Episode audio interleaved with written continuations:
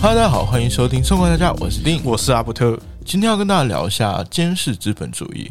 呃，它主要是在讲说资本是怎么透过网络、透过社群媒体来监视我们的。当今的资本主义有个非常有趣的称呼，那就是监视资本主义。阿伯特有听过这个概念吗？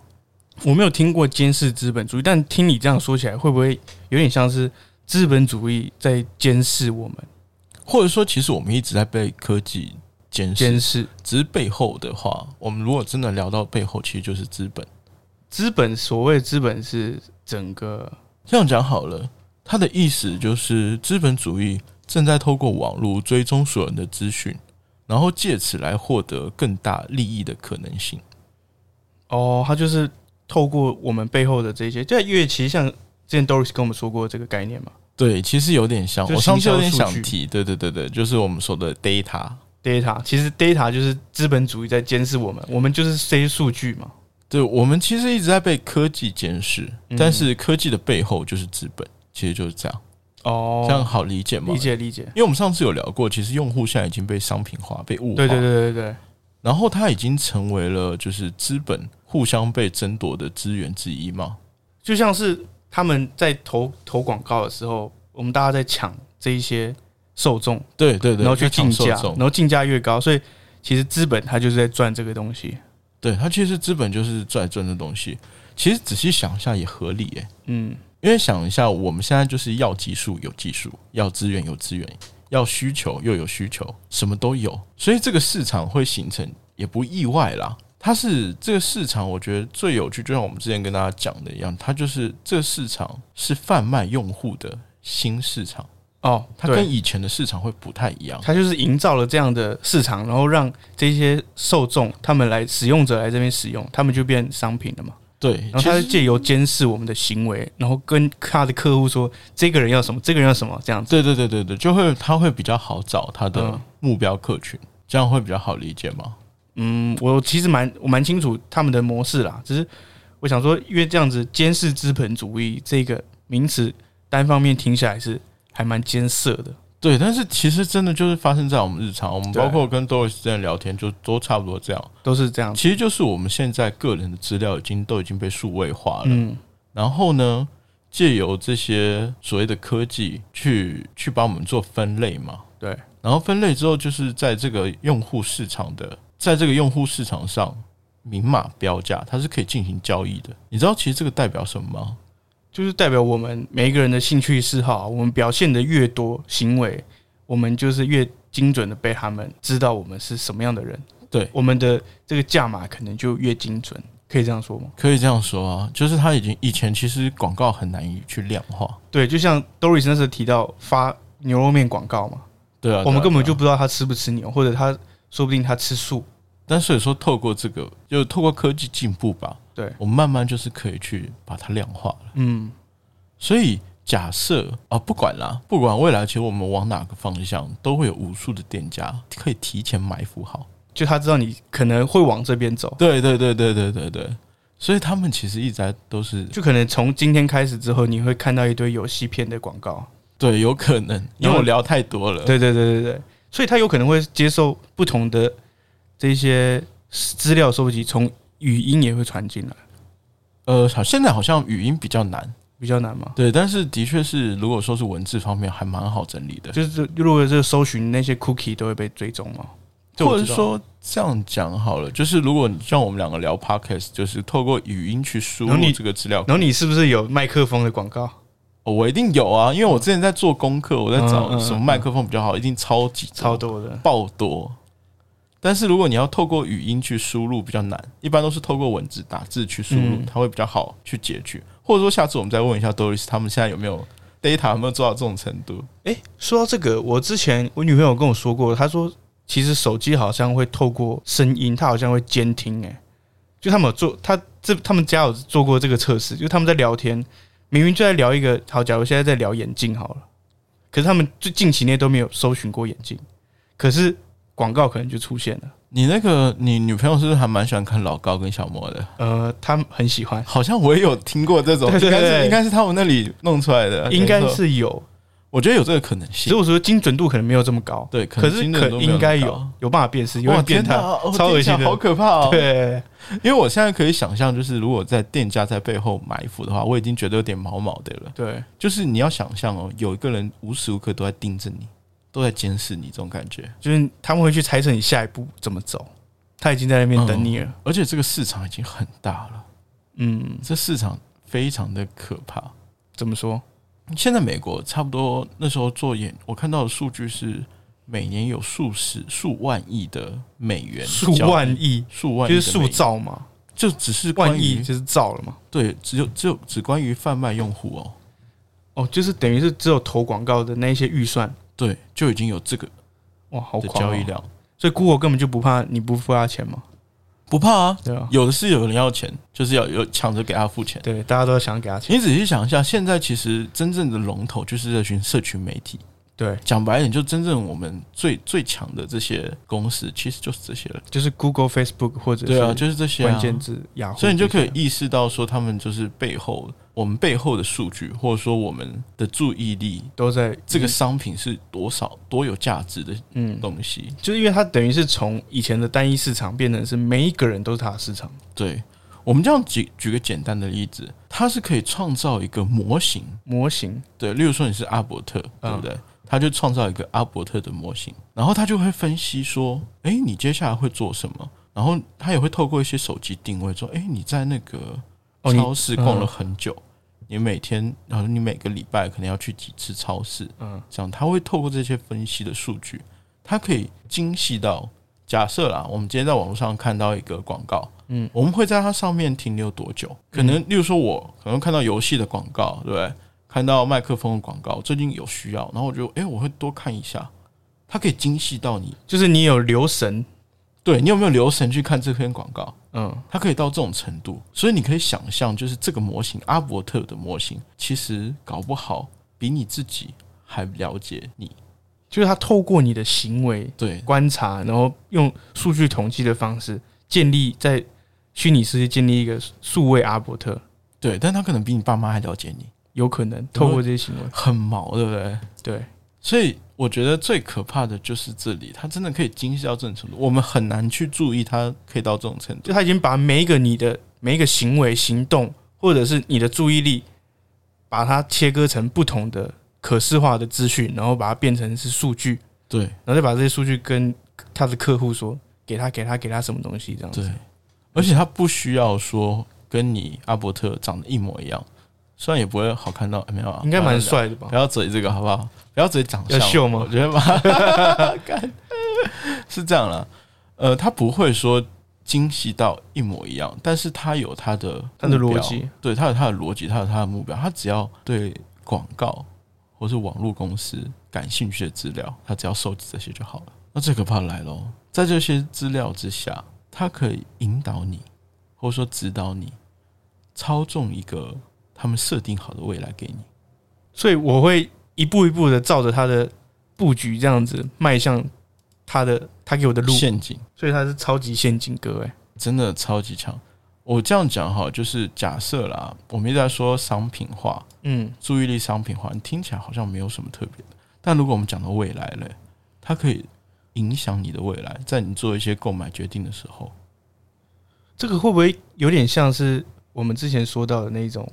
资讯推波？对啊，就是我们的思想或者我们的脑袋想的事情，或者我们潜在想的事情，他已经帮我布局好了，所以我会一直朝着那条路前进。对，所以现在其实有很多人会觉得说，呃，我们现在社会的一些纷乱，有些阴谋论者他说，哦我们社会是纷乱是不是也是因为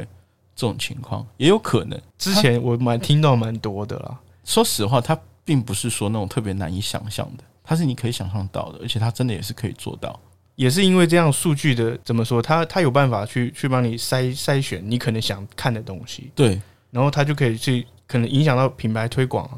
或甚至创造证据。因为之前那个有在说嘛，美国的大选，同温层，对，其实就在以这个行为模式已经被追踪之后，我们就很难去看到别的东西。对对对对对所以思考这一件就会变得很单一。对，它就是很容易让你在网络上，而且它在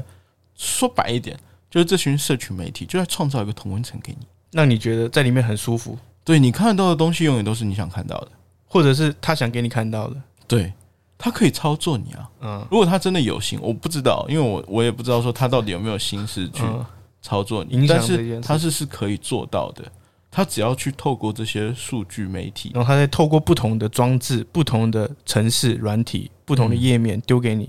然后你的世界就变这样子。对，哇你要想象这是有多可怕的一件事情。而且你要知道、哦，有今天有个阿伯特模型，嗯就有个定模型，对，有你家人的模型，有你城市的模型，甚至到你的集团，甚至到国家哦，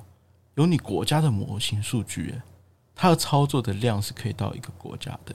它其实就是让所有使用这些媒体的人嗯，都已经变成在虚拟世界，就我们现在现实世界嘛，它的虚拟世界已经借盖好一个，然后我们再我们再借由我们的行动装置来跟虚拟世界做连接。然后就等于说它就是就是有非常大的一个模型。而且这个最可怕的是，现在其实我们接收资讯的管道几乎都是用这些装置，所以我们就已经坐在所以我觉得被操作不过分吧？我啊们我在觉得我们只是在过这些布局好的人生。对，有可能啊。你仔细想一下，真的很有可能啊。我们并不是说他一定在做，但是他真的有这个可能，嗯，可以去做这些事情。对，它就让你在里面玩的很爽，你就觉得得说，这些网络公司真的已经开始无所不能。对这些资本啊，这些资本的网络公司，这些他真的巨是巨头哇神，太强了，在在我们现在这个时代，他们就是神一般的存在。他们等于已经，他们现在有点像是垄断了这个资讯面，然后也这个资讯面恰巧又是我们现在可能百分之八九十的资讯来源，所以它这些会影响可能百分之十是正确的讯息的时候，那些正确讯息就会被盖掉了，对啊，你就脑袋没办法接受。并不是正不正确吧？就是假设啦，我们今天可能会有有双方正反两方，嗯但是因为我的我的数据我的模板就是属于正方的模板，嗯，所以我可能像你说的百分之七八十都是看到正方的言论，对，我很难去看到反方的言论。但这些反方言论对我们来说，对一个正常来说还是需要的，因为你需要去透过正反两方得出有一你个思辨的能力结论。对，你要有自己的思辨能力。我觉得现在人比较可惜的是，我们很难有这些思辨能力。对，确实，不，不是说不是说谁，因为我自己也是有这种状况。就是常常会觉得自己看到的，然后眼见为凭之后，再跟自己的想法去做连结之后，我们的想法是对的，反方的可能是错的。对，但是其实我们会比较少看到反方的对，一些观点论证。因为呃已经被设计好了。对，它已经被设计好了。因为现在的状况就是，现在新闻有些人就看一看之后就不动脑啊，他明明对就是一个比较瞎的新而闻，且什么都要，很多东西都在做懒人包了，对？对对对对对对，快速的懒人包。有点可惜啦。但是我觉得应该大家应该保留一下嗯自己思考的自由，要不然你就是看新闻，然后你就只是在看而已啊。其应该实是这我这样说好吧，虽然这举例可能有点敏感，嗯但是我觉得这样子会不会某某种程度上，它其实有点像是就是共产的思维一直在传递，因为就只有一单一的思想嘛，就跟你跟你自己来说，对啊他没有办法影，就是他们对他比较没有办法兼容各方的思对想，对对只是每个人都有自己的圈子，然后活在这个里面。你可能就真的慢慢的共产化了。对，讲白了就这样。哇，其实最强的才是资本家，资本主义。你会发现，其实这世界上邪恶的好像不是共产主义，呃，共产主义的一本些身不是问题，创造人，他们都是非常理想、非常抱负嗯的，但是反而是资本方。资本方其实是很邪恶的，因为他用仅有的能力去创改变这个市场。他也有这个能力，说实话，嗯他有这个能力，对，而超强且呃，我是觉得有些资方做出来，不是说谁，我们真的没有特别指谁，只是说资方做出来的事情，它就是市场所需嘛，对所以他不会那么的人性，他不会考虑人性这方面，因为也不是一个人去可以改变的市场，嗯，并不是一个人去可以改变的，所以这是市场也是自然而然形成的时候，有的时候它就不具备人性。对，那我们现在在讲一些软文化的时候，我希望它可以，虽然科技我自己也很喜欢，但是我希望以人性的角度再去看这些事情，就是我们感性跟理性是并存的，应该要并存，因为我们不是机器。而且更重要是应该有要有那种去可以接触到自己不喜欢的事情的对对对，真就是相。你还是要走出你的同温层。对对对对对对对，像我觉得我也会改变蛮大的，可能有个观点它非常震撼到我。哪部分？呃，像这一篇就是嗯，OK，智能社会的这两篇，其实我都觉得就是尽量不要去被它影响了。对啊，你不能一天到晚就是被它影响，你还是要保留自己的一些思考逻辑在里面，要不然你会真的会慢慢懒惰，然后你就会习惯跳到他的输送带了嘛。而且很真的很容易啊。就啊说说这个好吗？台湾的有些媒体真的啊、就是太，其实媒体都是这样子，基本上啦，对对他这样才有办法，因为他需要他需要他的受众嘛，他要他的粉丝啊，对啊，所以他用这种方式来增加他粉，因为他给他粉丝他想要看的东西。我一直心目中的那些新闻，应该就是你要很正确的转达，事件，对，而不是说去评论事件本身。哦我觉得这对点比较可惜，因为我觉得我以前在看新闻的时候，它新闻跟现在的政论节目完全不一样。但是现在的新闻跟政论节目，我觉得差不多、欸。哎，就是多半都是在讲感性的事情。对对对，他们就是以非常主主观观的想法在对讨论一件事情。对，然后影响到群众。我不知道他们有没有意识到，媒体真的有有意识到你们的一些主观想法，其实真的在影响别人吗？嗯，如果你有意识到，你还愿意做这种事情吗？还是说他们就是知道？我觉得有可能，我我认为他们是知道的。不知道怎么说，就是那只能靠我们自己。我们就至少不要就出淤泥而不染，就是保有自己的那一种辨思辨能力。对啊，你要保有自己的思辨能力了，这样会好一点。或者说实在没有办法，你可以慢慢远离他。 对如果不是社，如果不是那如种 果没办法就是改变市场，你就改变自己对对对对对对，不然就离开他。你如果真的没有办法，那就改变自己啊，对不对？对就是你可能少去碰它，或者说你可以多看一点，或者说你如果没有工作需求的话，对不对？如果你有工作需求，那就另当别论。但你嗯对如果没有工作需求，可以去看看书啊，不对，看书很棒的。听听我们的 podcast 啊，对，对跟不我对？们聊天。那也不错啊。然后我们再聊一下用户的体验。 OK，其实你没有办法想象，就是背后有多少人可能在你手机上的一个 app 下了多少心力，下了多少成本去服务你，你知道吗？对，就假设哦，今天有个状况呢，它可能需要一些字体或者是颜色啊、象征意义的东西，它是为到底为了什么呢？仔细想一下，嗯，体验吗？它让你很舒服，很爽。这些用户体验就是对，就是想要吸引你的注意力嘛，所以他真的一定会用心用力的服务你。是在做这些使用者的设计嘛？使用者界面对，很强，很强，很超级重要强啊。这其实很也是很多现在网页或 App 设计很大的一个关键点。哇，他们真的是，而且就像我们上一集说，呃，商注意品力化，注意力商品化的时候，哦其实有讲到，就是说它会让你上瘾，他们完全也就是往这个方向去设计的。就是用操作模式让你觉对得在里面其实不会有任何的刺激感，很舒服。然后就是用户的增长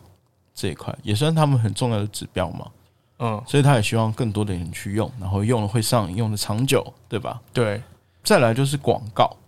广告，广告还蛮多的啊，广告效应也有很多，广告还蛮妙的，因为你是行销人嘛，我觉得这块对你可以讲一下。广告的套路其实是最深的啦。其实，因为我们刚才谈到这些资方把我们数据化之后，把它卖给他的平台嘛。那有一句话是这样说啊没，有没有没有，他他他讲这些科技业网络公司把资料收集好，然后卖给资方，卖给资方。对，卖给资方，我意思是说，我们现在会有我们嘛，我们是资料嘛，嗯然后有一个是，假如是它是 Google 嘛，呃，平台它的平台，然后还有一个是平台的客户嘛，就是广告商。就是广告商，就是资方啊，哦哦，所以资方就是在讲这个。资方是这个哦，我以为是 Google。 Google 不算资方，他们算收集的人，哦，OK，他们会被资方绑架，他们被资方绑架吗？当然一定会啊，我在那个 LBR 外事就有提过啊哦，哦，因为他们需要这些人来投入。对啊，哦，我明白你的概念了，因为我们上次也讲过，严格来说，呃对对对严格意义上来说因，为他们需要资方的这些 sponsor。对，所以对网络公司来说，其实我们不是客户，资方才是他们的客户，因为我们不给钱啊。对，Google 其实就是要赚他们的钱，对啊他，们要赚资方的钱。所以就是，嗯，你这个逻辑可能再再想一下啦。那聊回广告，其实广告效应上有很多种啦。呃，我们举个最近比较比较常听到的例子 c l u d House， Clubhouse 啊对，它就是它算哪一种？它算是那种就是，线上线上聊天嘛，对他其实就线上聊天了。但是它它的广告我觉得很妙，因为就马斯克啊，嗯，对啊，它就是靠那种名人效应带起来的，而且这种群体效应非常快，只要有个人起头非常快。他其实就是有流量嘛，流量大，他就起来了。而且这些广告我觉得很有趣哦，他们的广告目标讲的稍微呃阴谋论一点，嗯，他们是把培养好或者说训练好的理想受众，就是我们吗？就是我们交到广告商，也就是资方的手上来完成变现。然后他们就赚这些之间的广告费嘛，对啊，这就是最他们其实埋深耕最久的一件事情，就是最深的套路。他也其实也在训练我们。他也在训练我们找到我们变成他的模样，对我们就变成那个沿路的那个模型。他也是我们刚刚讲到同温层的时候，我没有提到这一块，但是他的确现在网络公司除了网络公司影响我们之外，我们也在影响网络公司，所以这是双方影响的。所以现在广告的素质才会越来越差。嗯，所以你知道，他也可以就是训练你，让你去接受这样的广告模式。一直一直把你洗脑嘛，对啊，他会洗久了你就变那样了。他会真的会慢慢去洗脑你啊，对，这没有问题吧？所以我们就使用者就跟信徒一样， 有点用久像了，对对对，你用久了，因为你现在要真的要去逃离 YouTube，好像也没有什么特别好的选择吧？对，因为其实有一句话这样说啦，有能力的人他们会造平台嘛，就像 Google 啊，哦，对啊，那没有没有能力的人他们就在使用平台，就是大众。就我们啊，对，所以现在资方已经建立好这个平台之后，就让人们让大众上瘾，然后剩下就赚取这些附加价值。哇，他所以他阴谋论是这样看来的话，他其实一开始他就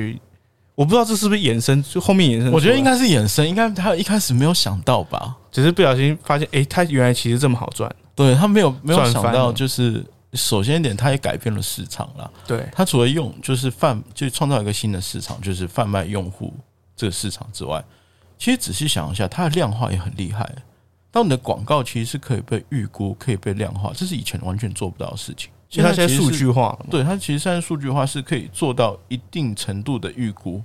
它没有办法预知啦，但是可以预估一下，诶他可以哎大概猜会有测可什么能六七六七成你会喜欢，对啊，其实这样对广告业来说已经算是很轻很松。很大的一个突破了。对，所以上次怎么没有跟 Doris 聊过这一点呢？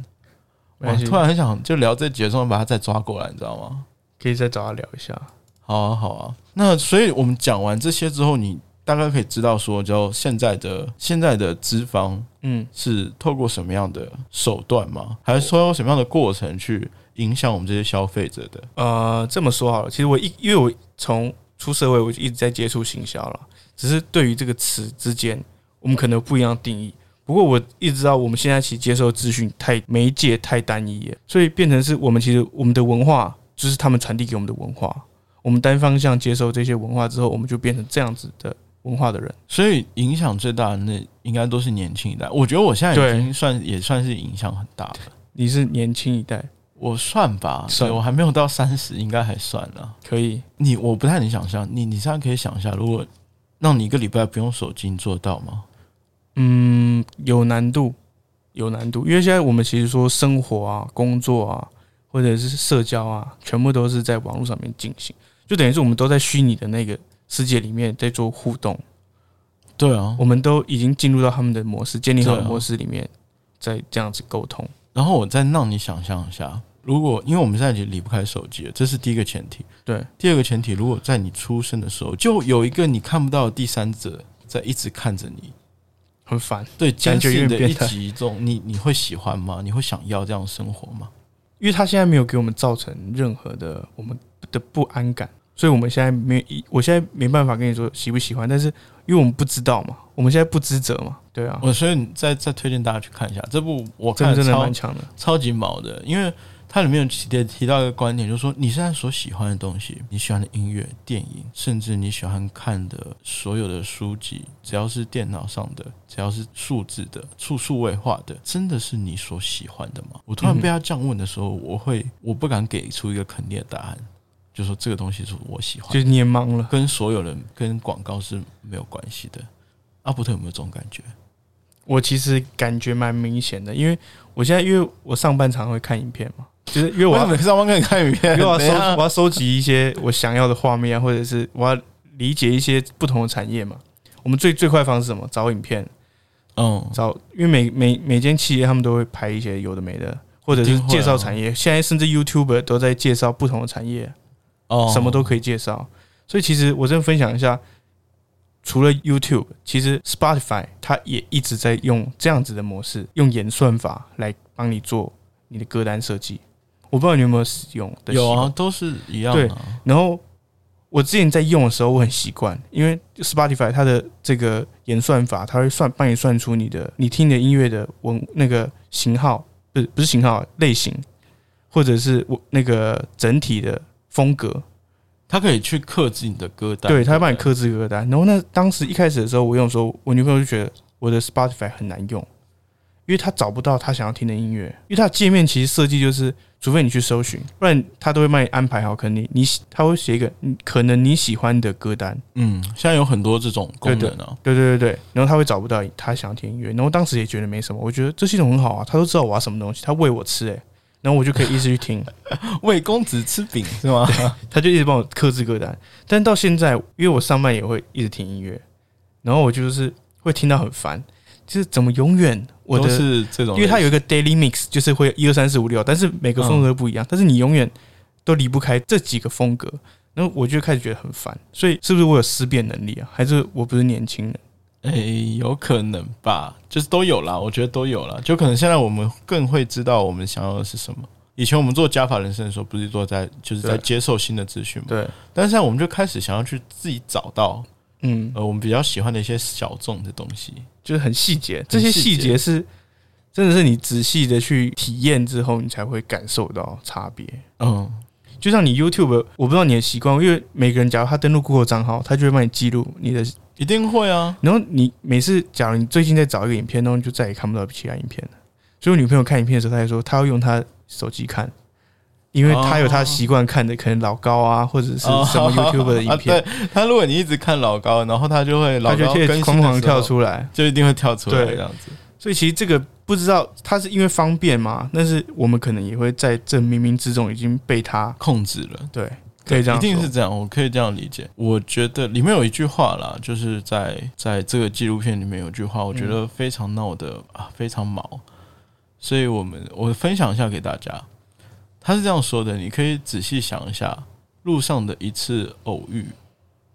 真的只是巧合吗？背后会不会是无数资本的精心计算？资本在网络的另一端控制的不只是我们指尖上的滑动，它更像是在对我们的潜意识深处植入想法，影响我们的行为。有点毛啦。其实谈一谈到这一集，我觉得会比较内容跟比较适合改叫做设计的虚拟人生，哎、真你的有有没有觉得？这种感觉？对，就是我们的人生都已经其实都被设计好，因为我刚才他他们刚才前提到路上遇到人，我不晓得他是在说虚拟或实际，但是有可能有一天他可以从虚拟已经改变到你实际在路上会遇到的人，对啊，它是可以预见的。对，被设计的人生。但是综合来说，我们现在的状况就是，我们好像也没有办法逃离我们对网络的依赖。对啊，真的是很难去做。你你说全部断绝吗？这很难，不可能啦！对啊你不要说我好了，就说你的工作，就连工作就没办法。像 Doris 的工作怎么可能？怎么可嗯一能？天没有网络就完了，吃不下饭了。他搞不好会那个，好不好？ 他应该觉得耳朵很痒，